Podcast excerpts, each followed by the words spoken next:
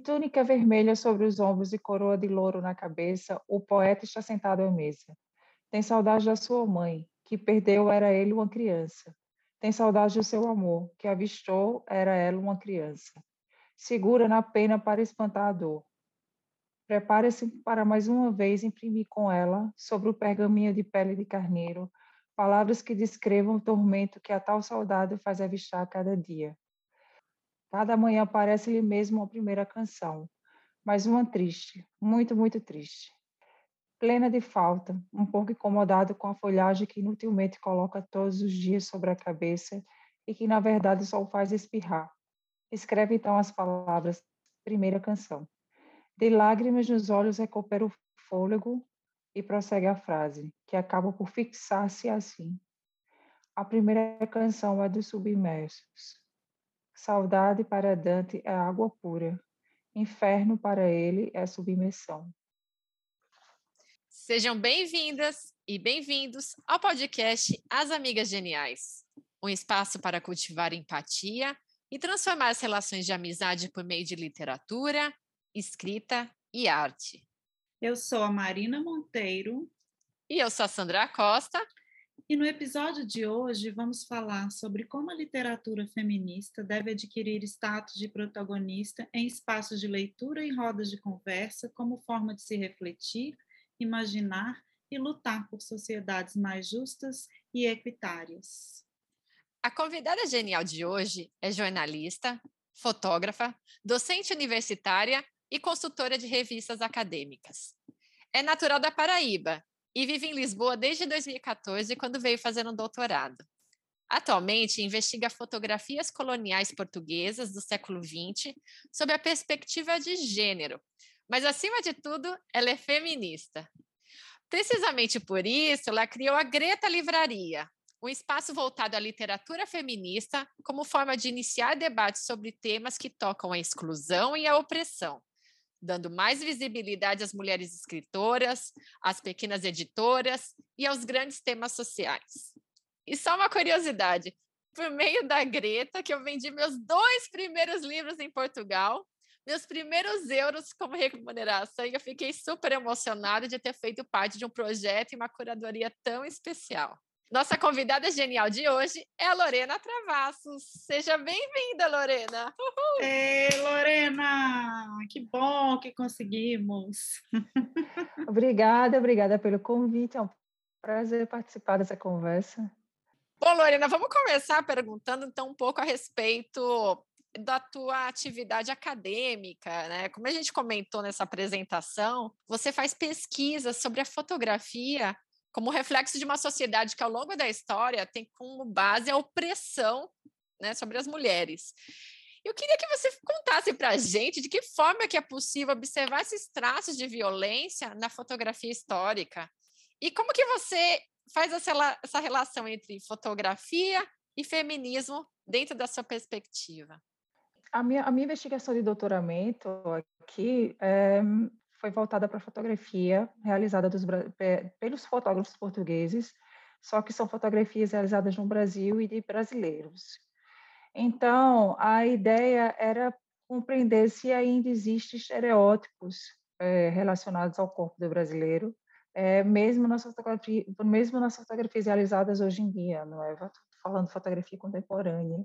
Então, o, o que eu pude notar é que por exemplo, a maioria dos fotógrafos, ou seja, a maioria da, da, das pessoas que estão chegando no Brasil ainda são do sexo masculino, não é igual a 1.500. E eu só encontrei uma mulher é, que tinha ido ao Brasil fotografar. E o que era interessante é que ela era a única que tinha uma consciência mais política e também uma consciência mais de gênero, não é no momento de representar o outro. Então ela tinha um olhar muito mais ético do que os homens. Então, por causa dessa, dessas entrevistas, eu terminei uh, me focando muito nessa própria questão de gênero, não é? Que já aparecia até no próprio grupo de estudo que foi selecionado para o meu trabalho. Uh, sem falar que também a própria história do Brasil, ela já é uma história muito uh, de discriminação na história da colonização brasileira, no caso, é, e que essa discriminação ela não é só de raça, ela também é de gênero, não uhum. é? Então, sem falar de classe social, não termina também sendo um, uma parte dessa, dessa discriminação. Então, falar de gênero, quando fala do brasileiro, é essencial para pensar no, nessas várias camadas de discriminação, não é que uhum. existe.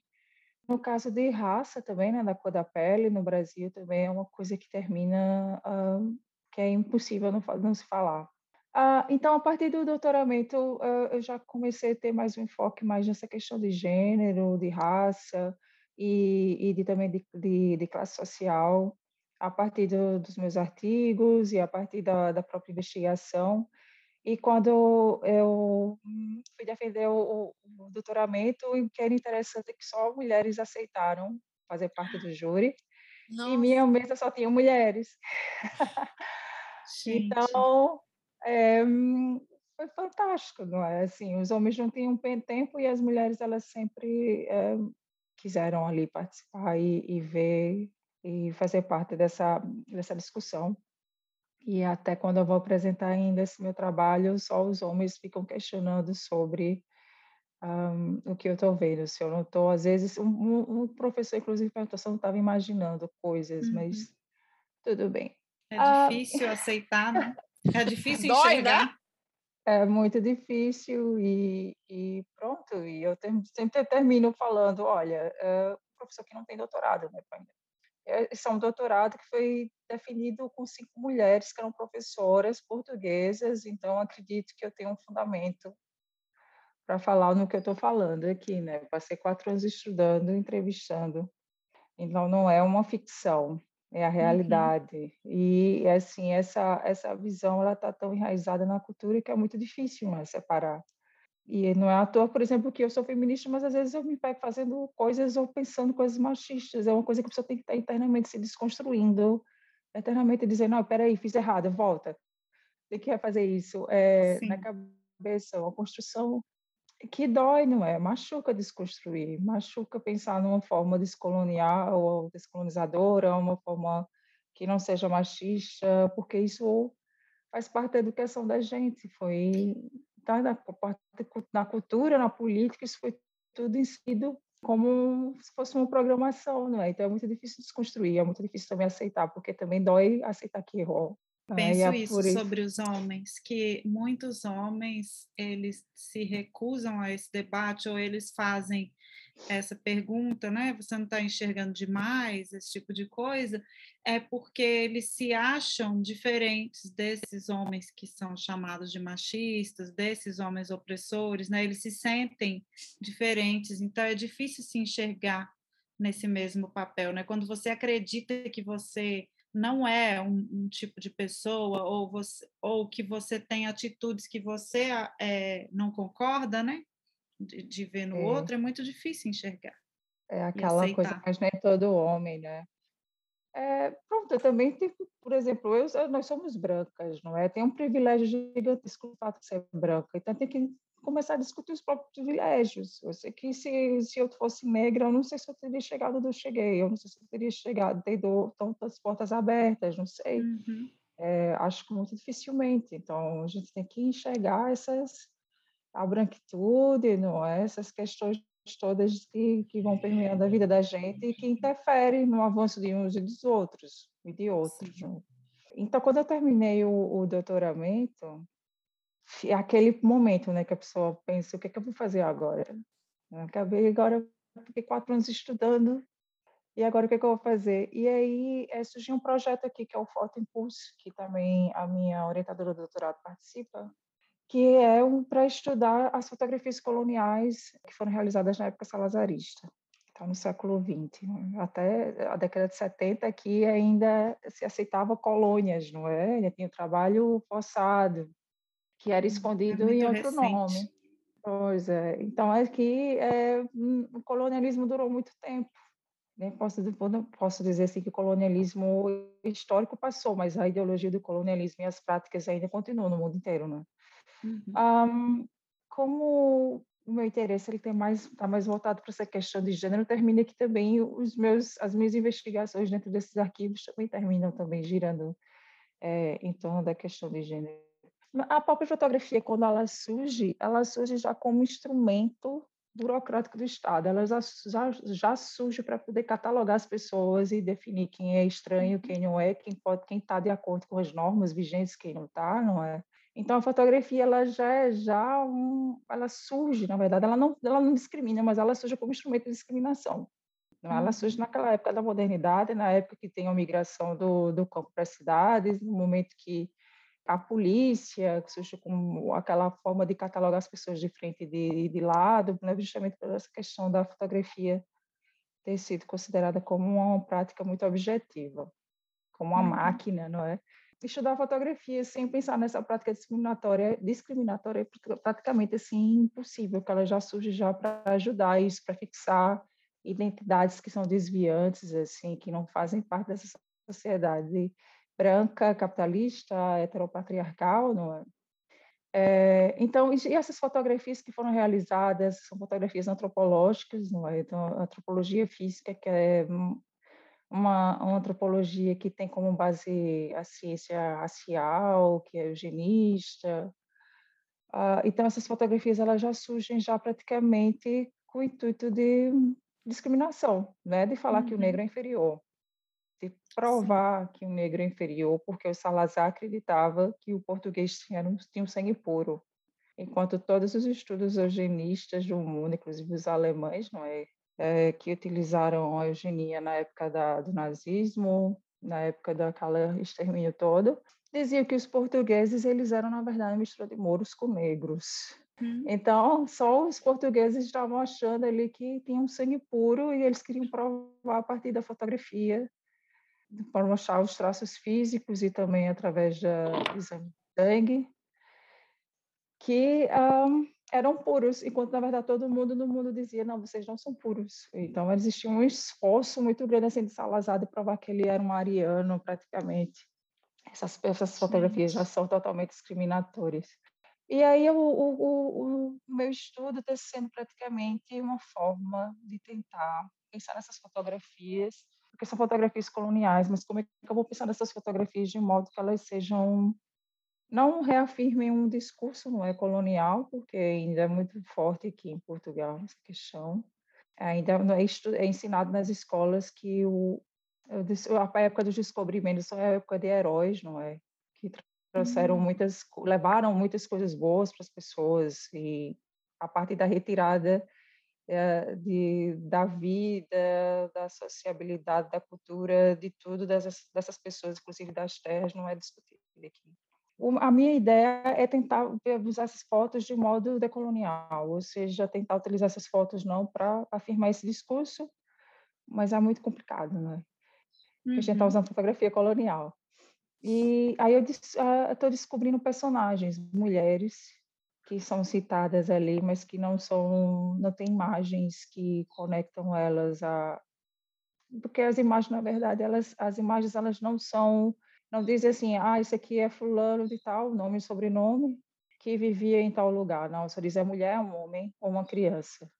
Então as imagens elas já são já elas não têm uma personalidade né? elas são conectadas sempre a números e a ideia é justamente encontrar esses personagens que foram ali, é, que estão ali invisíveis, não é, na história da colonização e tentar, é, na verdade, inseri-los na história da colonização para poder tentar dar voz né, para essas pessoas que foram caladas.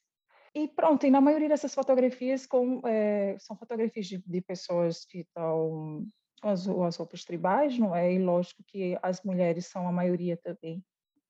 Existe até um, é um fetiche muito grande em relação a essas mulheres. Elas, são, elas têm um corpo exótico que tem esse papel de atração e de repulsa ao mesmo tempo. Então, uh, termina que não tem como também eu falar de gênero se eu sou mulher e vejo isso muito, isso me salta aos olhos, já não tem como conectar uma coisa à outra. E eu respondi muita coisa. Mas respondeu tudo. Eu não é. sei nem como que você não esqueceu a, a, todas as etapas da pergunta. Eu queria te perguntar, Lorena, se você vê diferenças entre Brasil e Portugal em relação ao amadurecimento do, do debate feminista. Tem essa percepção? O Brasil está muito à frente, ali ele tem muito mais tradução. Não é? Eu acho que talvez por causa da própria forma de colonização, não é a necessidade também de um debate mais, na verdade, interseccional, e também, também, uma, um, também é um, um, período colonial que está muito mais uh, longe não é, do que se a gente comparar a África uhum. com, com, Portugal. Então, termina que eu acho que, em comparação a todos os tipos de, de, de produção literária, o Brasil está tá à frente. Tem muito mais traduções, tem muito mais debate, tem muito mais manifestações e, e a própria produção também feminina ou feminista a produção feminista, ela está muito mais à frente do que do que aqui em Portugal. É uma coisa que está começando, na verdade. É, por exemplo, a, a, a Greta é a primeira livraria feminista em Lisboa. Então, tinha uma pequena no Porto que fechou. Uh, então, é uma coisa que, tipo, ainda chega gente, inclusive mulheres, dizendo eu acho que essa, essa é muito excludente. É muito excludente ser feminista, porque, porque a gente vai tirar os homens daí. Eu disse, a gente foi sempre retirada pelos homens, por que, eu não posso agora retirar os homens? Não, e retirar os homens, entre aspas, né? porque os homens é. estão em todos os lugares, eles só não é. estão ali. Não, mas é isso, tipo, os homens estão em todos os lugares, né, inclusive na, na no catálogo, né? Se você olhar uhum. para o catálogo, não é um terço de produção feminina deu proporção por mulheres, né, de livros. Então, assim, não é uma questão de ser feminista, ah, eu não vendo só livros feministas, também vendo livros escritos por mulheres, então, lógico que se for um, uma visão muito fechada do mundo, eu prefiro não vender. E também faço, tipo, tem editores que eu não quero vender, porque eu acho que a prática deles não convém, não é política, não é ética, e não convém com, com o que eu penso do mundo. É, então, assim, é, na verdade, é, da questão de ser excludente, na verdade, aqui eu estou tentando dar um espaço para as pessoas que foram excluídas, não é para as mulheres Exatamente. que foram excluídas. E eles mas sempre falam isso porque também tem uma visão muito assim, a visão do feminismo aqui ainda é aquela visão antiga do feminismo radical. Hum. E que as mulheres estão acima dos homens, que as mulheres são aquelas que estão sempre gritando, protestando e estão sempre estão ah, sempre de mau humor. Uma, uma, uma até disse assim: ah, eu acho que as feministas são muito raivosas. Eu fiz, e por que não seria? por que não seriam? Porque não teriam de ser, não é? Se é o tempo inteiro está uh, sendo. Você está trabalhando e se garante como um homem que está fazendo a mesma coisa que você está ganhando mais que você. Por que, que elas não seriam raivosas? Porque não tem como ficar passivas né, em relação a isso. Uhum. Tem que gritar mesmo. Se não, se não fosse a gritaria, se não fosse o protesto das feministas, até agora a gente não tinha ido para canto nenhum, não é? A gente não tinha tido direito de votar, a gente não tinha feito nada, direito de trabalhar. nem de fazer esse podcast, nem de sair de casa, nem de falar mal. É essa visão antiga é uma visão assim que ser feminista significa que você é contra homens, né? Que você odeia os homens e não é, não é isso. Não, e esses perfis de Instagram, gente, que é não quero ser feminista. Ah, sei lá, tem os Instagrams da vida Ai, de graças mulheres. A Deus, nunca vi. Ai, gente do céu, dá, dói no coração, que é um monte de mulheres, sei lá, são milhares, é um número bem significativo. E aí é ah, eu não quero ser feminista. Eu falo, meu Deus, minha amiga, só o fato de você não. conseguir fazer um Instagram, assim, você teve e educação, é porque alguém teve, falou, Mas olha... Tinha até uma deputada aqui, não é? A deputada do Chega, que é um partido de extrema-direita, daqui de Portugal, fizeram uma entrevista com ela e ela disse que ela é totalmente contra o feminismo, mas ao mesmo tempo ela fala assim, eu não sou feminista, que eu não sou superior a nenhum homem, não acho isso que seja um, um debate que seja uh, que tenha algum fruto para a sociedade. Também sou contra a violência obstétrica. E a pessoa fica, uau, contra a violência obstétrica é uma luta feminista. Você é candidata e ganhou graças à luta feminista, mas está dizendo para todo mundo que não é feminista. É de serviço, okay. né? É a é... falta de educação ou de é, compreensão assim, do que é feminismo. Uhum. É informação. É, exatamente certeza. É só abrir um dicionário, gente, não é difícil. Com certeza.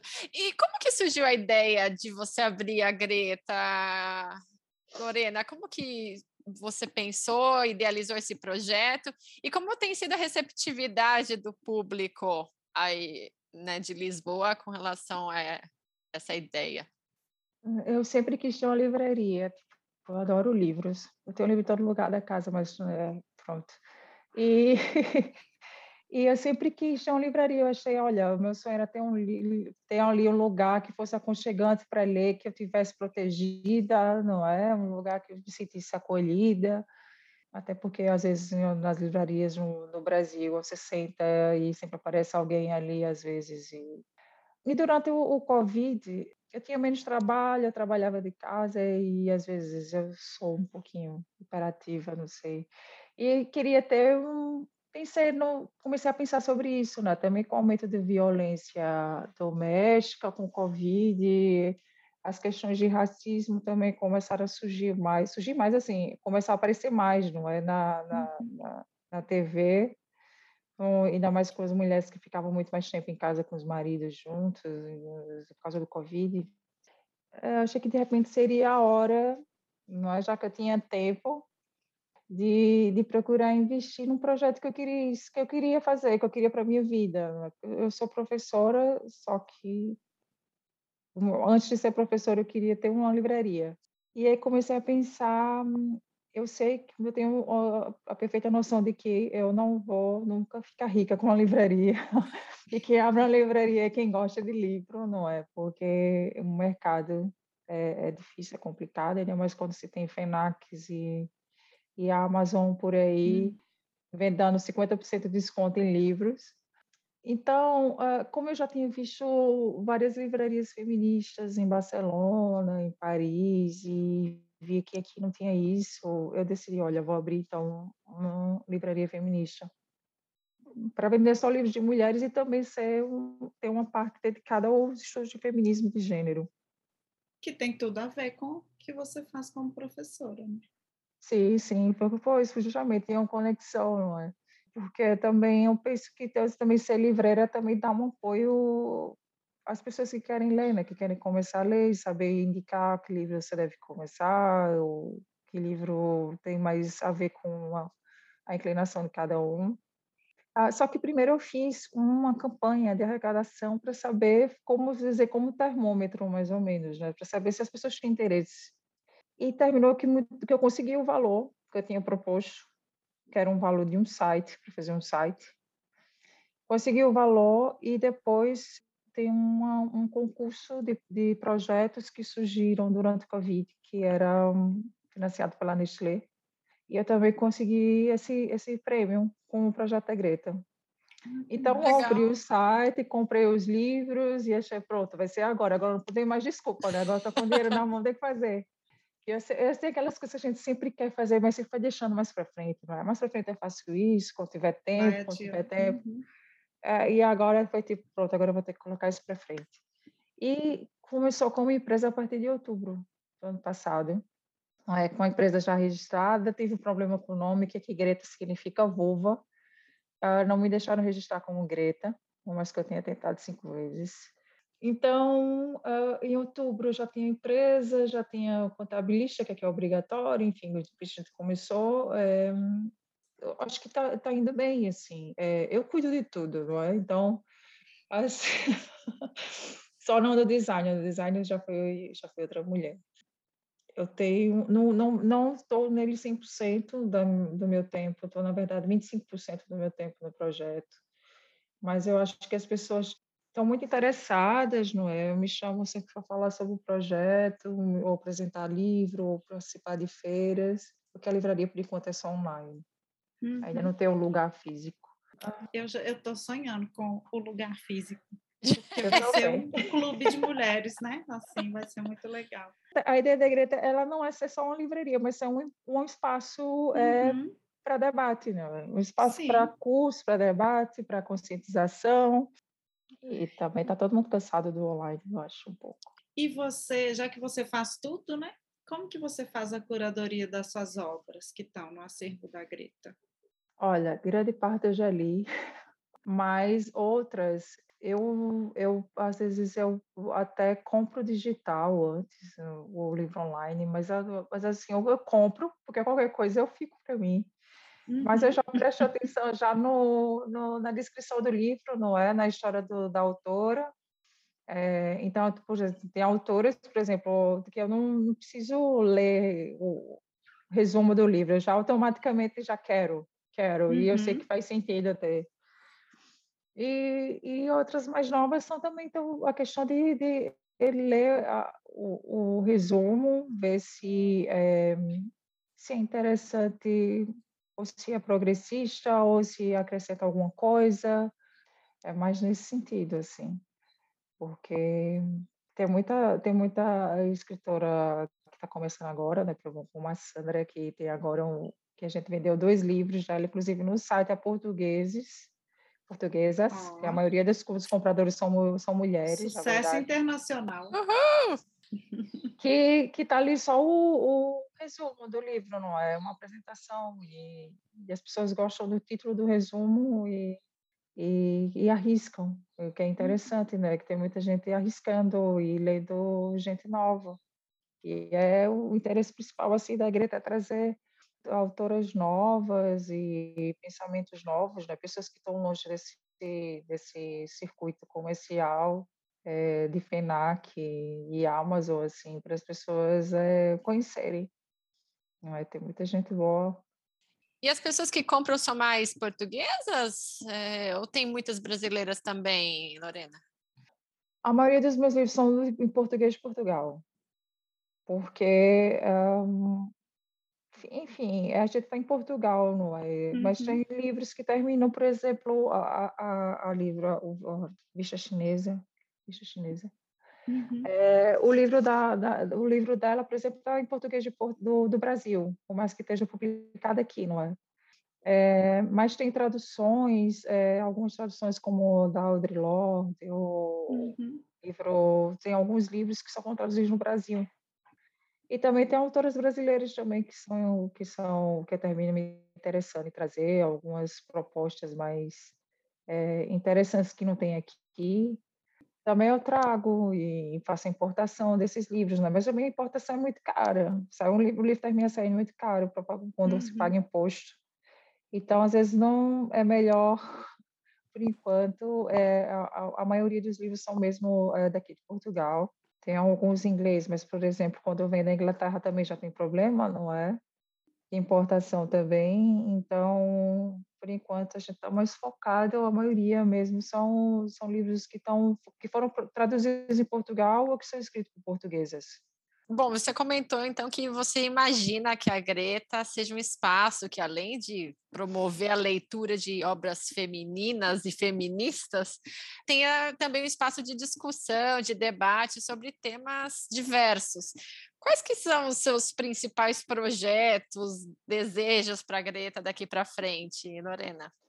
Agora a gente está fazendo, a gente teve um curso de escrita criativa, não é, com a Carolina Zupabed, um, que verdade, já esteve aqui. Sim, deu uma entrevista genial para gente. A gente teve uma oficina com ela é, no início. Na verdade, a Greta ainda não era Greta, era só no, no naquelas campanhas no início para as pessoas participarem mais. E agora a gente faz é, as vai fazer leituras, não é? Cada dois meses de algum livro é, que eu, eu primeiro pensei com ela, que vai ser a leitura do, do texto da Anne Carson, Vidro, Ironia e Deus, que foi traduzida aqui para o editor também independente, que também é, é importante falar.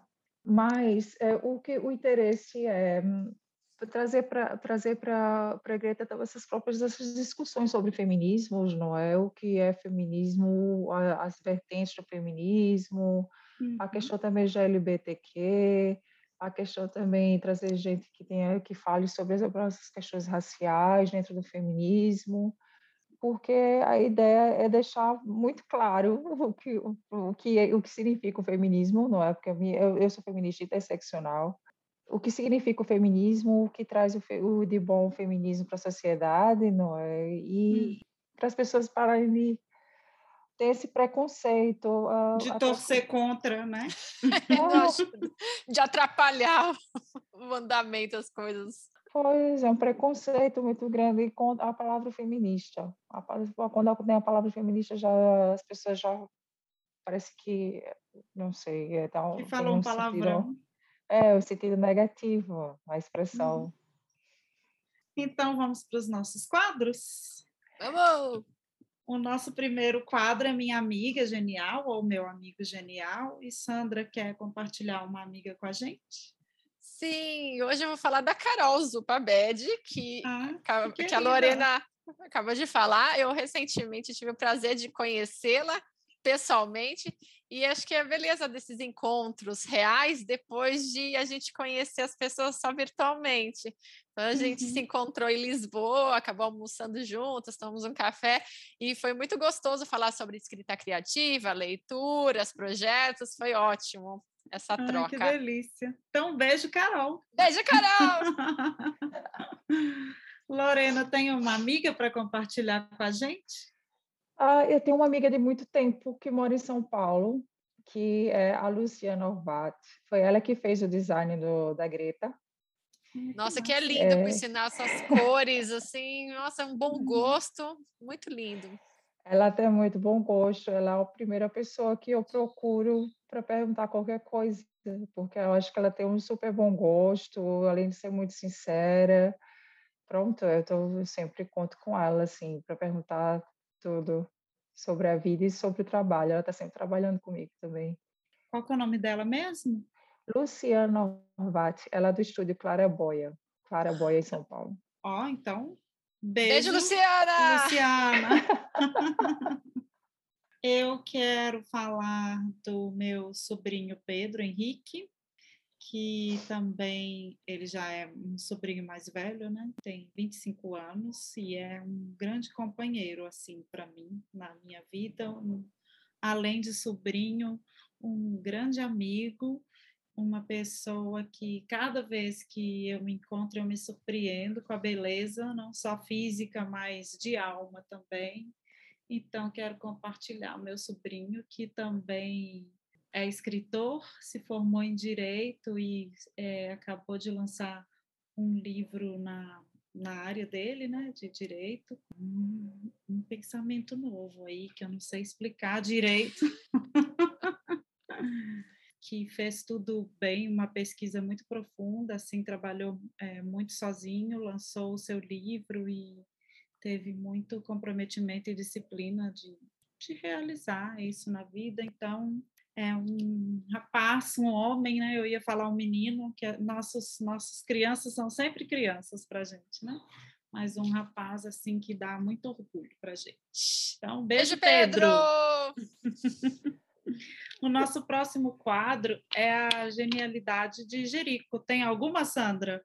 Ai, olha, eu não sei se, se seria uma genialidade, porque é só de Jerico mesmo que essa minha meu péssimo hábito, Marina, de esquecer, perder as coisas que são importantes para mim. Então, recentemente eu perdi uma pulseira que tinha um valor sentimental muito grande. Eu perdi uma, uma esmeraldinha de um anel que era da minha tia, que eu também ando com ele. Daí eu caiu, perdeu. Eu perdi recentemente meu óculos vermelho, que era um óculos que encaixava perfeitamente no meu rosto. Então, essas coisas estão acontecendo justamente no momento que eu estou com pouquíssimas coisas. Então, nessa vida desde setembro que eu vim para Portugal, eu tenho uma mala e é bom aí... que sua mala vai ficando mais leve, abrindo, Nossa, espaço mas... para o novo. Mas são coisas que são dentro, né, que eu uso no meu corpo, não é nem tipo, são leves, as coisas mais leves são as que eu tô perdendo tudo. Então, eu não sei o que Vai tá ficando minimalista. Acho que sim, né? Vai ficar só no, no, no, sentimento, na lembrança dessas coisas que vão, né? As coisas vão. Os As coisas, ela é, é isso, assim. O meu marido fala: o destino do copo, é, do copo é quebrar. As coisas são feitas para serem perdidas, estragadas. É isso mesmo. A gente tem que perder, é. se libertar desse sentimento de que as coisas são para sempre. Pois é, pois é. Eu, eu, e aí, justamente é isso, né? Eu usei essa pulseira durante cinco anos, pensar que 1.500 dias eu fiquei com ela, então, beleza. Ela okay. aproveitou bastante e é isso. Curti meu pulsinho. é. E você, Lorena, tem uma genialidade de Jerico? Ai, é tanta coisa. Mas, uh, por exemplo, agora na, na, por causa do Covid, não é? A gente, não sei, eu tive que inventar muitas coisas para fazer em casa. Inventei de fazer pão. Fiz massa mãe. Dez Mais dias uma padeira. aqui. Aprendi a fazer todos os tipos de pães possíveis, inclusive panetone. Três dias Olha! a moda Ela vai fazer italiana. Greta Padaria. Padaria e livraria. Depois inventei de eh, começar a fazer para fora, porque estava fazendo muito, muito, muito, muito aqui. Ah, e pronto, essa foi a minha genialidade de Jerico. E teve um dia que eu passei um dia inteiro preparando pão e até hoje nunca mais quis mais fazer pão depois disso. Traumatizou. Pegou ranço. Eu acho É que vale a pena. nunca faça aquilo que você gosta de fazer, que você vai ficar com raiva do que faz, não é? Pronto, eu estava fazendo aquilo com o maior prazer, mas depois, quando eu comecei a fazer por encomenda, eu fiquei com a raiva daquilo. Eu nunca mais quis ver pão na minha vida e mal faço para casa. Nunca mais Eu fiz acho- essa. Eu acho que vale a pena você pensar nessa possibilidade de Greta, livraria e padaria. Ah, não dá, não, dá muito trabalho. Dá muito trabalho e nem ficar com os livros, pronto. Gente, a minha genialidade de Jerico eu só descobri hoje que eu fiz ela sábado. Porque eu fui passar o final de semana na casa de uma amiga, aqui, no- aqui perto de São Paulo, num condomínio, eh, em Guararema. E peguei, fiz uma, uma bolsa pequena, assim, com maiô, calcinha, uma roupa para trocar e tudo, né? E enquanto eu estava com o meu saquinho de, de maiô e calcinha e tudo mais, eu fui colocar umas roupas para lavar, joguei tudo dentro da, da, do cesto de lavar roupa, peguei a minha mala e fui embora viajar. Só que chegou lá, eu, eu tomei banho, quero deixar bem claro que eu tomei banho aqui antes de ir, tá? Eu tomei banho, cheguei lá, estava chovendo, então eu não nadei. Acabou que a gente ficou conversando e tudo, eu dormi. No dia seguinte, eu vim embora antes do almoço, então eu nem usei, nem precisei usar meu maiô e nem precisei tomar um banho, porque eu acordei e falei, ah, vou tomar banho na minha casa mesmo. E aí hoje, quando eu fui separar as roupas para lavar, eu percebi que eu fui para passar o final de semana na casa da minha amiga sem cal, sem levar calcinha, sem levar maiô, sem levar nada do que eu precisaria. então a genialidade de Jerico é pegar na mesma mão a parte da sua mala e a roupa que você vai pôr para lavar, fazer um monte de coisa ao mesmo tempo e não prestar atenção o que está indo para dentro do cesto. né? Não faz nada bem. Nada bem esse negócio de multitasking, né? É mais uma aí para o feminismo lutar. É, exatamente. Isso, isso é uma falácia mesmo, de É. achar que, ai, que bacana que é fazer mil coisas ao mesmo tempo. Que somos Ai, as que poderosas da é. atenção. E o nosso próximo quadro é a dica genial. Tem uma dica para gente, Sandroca? Sim, tenho. Eu terminei ontem um livro da Ivana Ruda Leite, que é o Taras e Tripas. É Hum, muito engraçado, é muito interessante. ótima. É, ela é ótima. E, na verdade, esse livro, acho que foi um dos últimos que ela lançou, é só tem formato online, e conta a história de toda a árvore genealógica dela.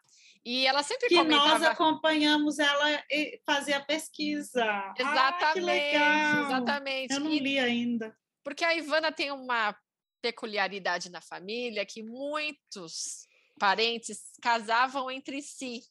Primos. Então, é, primos. Então, ao invés de ela ter oito bisavós, ela tem seis. Em vez de ter 16 trisavós, ela tinha oito. Enfim, é, é- é mais ou menos essa história. Porque vários primos foram casando entre si. Então, é assim, de uma brincadeira, ao invés da família aumentar, a família diminuiu. Diminuía, mas é, é muito engraçado porque são histórias pouco pouco prováveis e, e aquele humor né ácido da Ivana, aquela objetividade na escrita, eu gosto muito dos textos dela. Então essa é a minha dica de hoje. Ai, que massa. Um beijo para Ivana. também, Beijo? Ivana, saudade dela. E você, Lorena? Tem uma Minha dica dica para é- gente? Tenho. Vai começar agora no sábado, pela manhã, o grupo de leitura da Greta e é gratuito. E vai ser justamente com a Carol Zupabed, que a gente já falou tanto sobre ela aqui hoje. E a gente vai ler esse livro da Anne Castle, não é? é Vir Ironia e Deus, que é um livro é, que tem um, um, olhar bem para o gênero, assim, para a questão da, da mulher. Inclusive tem uma parte que é o gênero do som, como é que os, a voz da mulher é sempre abafada, não é? E o dos homens não. É um livro bem interessante que foi recentemente traduzido aqui em Portugal e vai ter a leitura desse livro, que é muito bom. Esse livro é fantástico e essa escritora é fantástica. E aí, para se inscrever, só precisa entrar no Instagram da Greta Livraria, é online, vai ser pelo via Zoom, então qualquer pessoa pode participar. É só lá se inscrever para poder receber o link. E esse sábado de manhã a gente já vai começar a fazer essa, essa leitura desse livro. Olha que, é esse sábado, genial. 19, 19 de março. Isso. Para quem está ouvindo o episódio fresquinho, né? 19 de março de 2000 de 2022 às 11 da manhã em Portugal, 8 da manhã Brasil. Então dá para fazer, participar do grupo e depois fazer tudo o que quiser no sábado, dá tempo. Dá. E dá para ouvir dá. esse episódio e ouvir o episódio com a Carol Zupo também, que é genial. Isso aí. a minha dica, falando dessa questão de gênero, eu vi um documentário essa semana no, na Netflix que chama A Secret Love, que é a história de duas, duas mulheres que se apaixonaram quando elas eram adolescentes, lá no começo do século XX, década de 40, provavelmente, ou um pouco antes, e elas optaram por viver juntas, e elas viveram juntas sem ninguém saber que elas eram um casal. E elas o que só... era comum, não é? Antigamente. Que era muito comum e aí elas só contaram para a família quando elas já estavam velhinhas, assim, com quase 80 anos.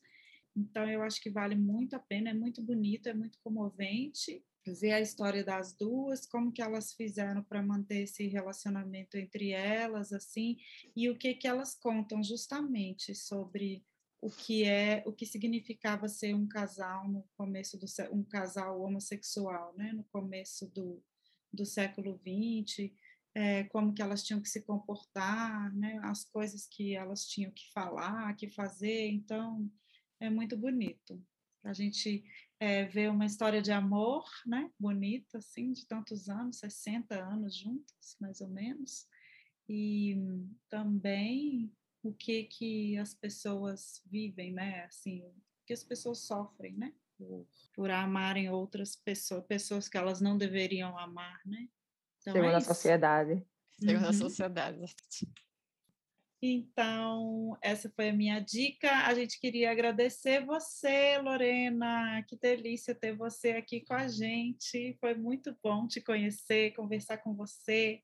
E queria também pedir para você deixar o seu contato aí para nossos milhares de ouvintes brasileiros e portugueses portuguesas e brasileiras que vão vão querer comprar livros na Greta Livraria, vão querer te conhecer, aonde que te acham? O Instagram, primeiro, muito obrigada pelo convite, adorei conhecê-las e adorei a conversa. Espero vê-las pessoalmente, não é? Encontrar, tomar Nós um também. Café. É, com, com certeza. certeza. Ah, o Instagram é só procurar Greta Livraria, tudo junto. O site é gretalivraria.com é, então é só entrar ali, eu estou sempre respondendo as mensagens, sou eu que sou responsável. Você é sua própria secretária. Sou a secretária, sou a vendedora que faz os pedidos, então é, é, tudo comigo. Pode só mandar uma mensagem por lá que eu já respondo. Maravilha. Ah, ótimo. Obrigadão, Lorena. Foi ótimo. Obrigada. Lorena, e para a gente finalizar, então eu queria pedir para você ler o nosso segundo, o segundo, nosso, o segundo trecho do que você escolheu para ler para a gente hoje. Olha, eu não sei se eu, eu não disse, né? Porque o primeiro trecho é do livro Flecha de Matilde Campilho. Agora um, eu vou ler uma poesia, um poema uh, da Anne Carson, que está no livro Vidro, Ironia e Deus, que nós vamos, que vai fazer parte do, do grupo de leitura que começa agora nesse sábado.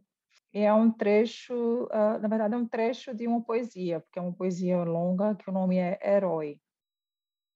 Consigo dizer pelo modo como minha mãe mastiga a torrada se ela teve uma noite boa e está prestes a dizer algo feliz ou não. Não. Põe a torrada de lado no prato. Sabes que pode escorrer as cortinas desse quarto, começa ela. Esta é uma referência codificada a uma das nossas discussões mais antigas da série que chamam As Regras da Vida. A minha mãe fecha sempre as cortinas bem fechadas à noite, antes de se deitar. Eu abro as minhas tanto quanto possível. Gosto de ver tudo, digo. O que há para ver? Lua, ar, nascer do sol, essa luz toda na cara de manhã, acorda-te. Gosto de acordar. Neste ponto, a discussão das cortinas atinge o seu delta e pode avançar por uma das três vias. A via do tu precisas e de uma boa noite de sono. A via da teimosa como teu pai e a via aleatória, mais torrada, entrecorta forçosamente, empurrando para trás a minha cadeira. Aquelas mulheres, diz a minha mãe, com uma clarada e garganta exagerada. A mãe escolheu a via aleatória. Mulheres? A queixar-se de violação o tempo todo. Vejo que bate com o dedo furioso no jornal de ontem, que está ao lado do doce de uva. A primeira página tem uma pequena peça sobre a manifestação do Dia Internacional da Mulher. Já viste o catálogo do verão da Sears? Nope. Mas que é uma desgraça. Aqueles fatos de banho cavados até aqui, a ponta. Não admira. Estás a dizer que as mulheres merecem ser violadas porque os fatos de banho dos anúncios da CIA são abertos muito acima das pernas? Mãe, estás a gozar? Bom, alguém teria de assumir a responsabilidade. Por que deviam as mulheres ser responsáveis pelo desejo masculino? A minha voz está alta. Vejo que és uma delas. Uma de quem? A minha voz está muito alta, a mãe ignora. E o que fizeste com aquele fatinho de banho que tinhas o ano passado, o verde? Assentava-te tão bem. O frágil fato de que a minha mãe tem medo cai-me em cima, vindo de uma grande altura. Este verão faz 80 anos. E antes de finalizar, a gente gostaria de convidar as nossas ouvintes e os nossos ouvintes para participar do nosso clube de leitura As Amigas Geniais. Os eventos estão sempre abertos no Simpla, basta acessar nosso link na bio, arroba As Amigas Geniais no Instagram e se inscrever. A gente lembra também que toda terça-feira tem podcast novo com entrevistados geniais, literatura, arte e muita inspiração. E se vocês quiserem continuar essa conversa com a gente com sugestões, comentários ou convites para mediações e conversa sobre leitura, é só entrar em contato com a gente na arroba As Amigas Geniais no Instagram ou então pelo e-mail asamigasgeniais.gmail.com. Esse foi mais um episódio do podcast As Amigas Geniais. Um podcast para ser amiga, um podcast para ser genial.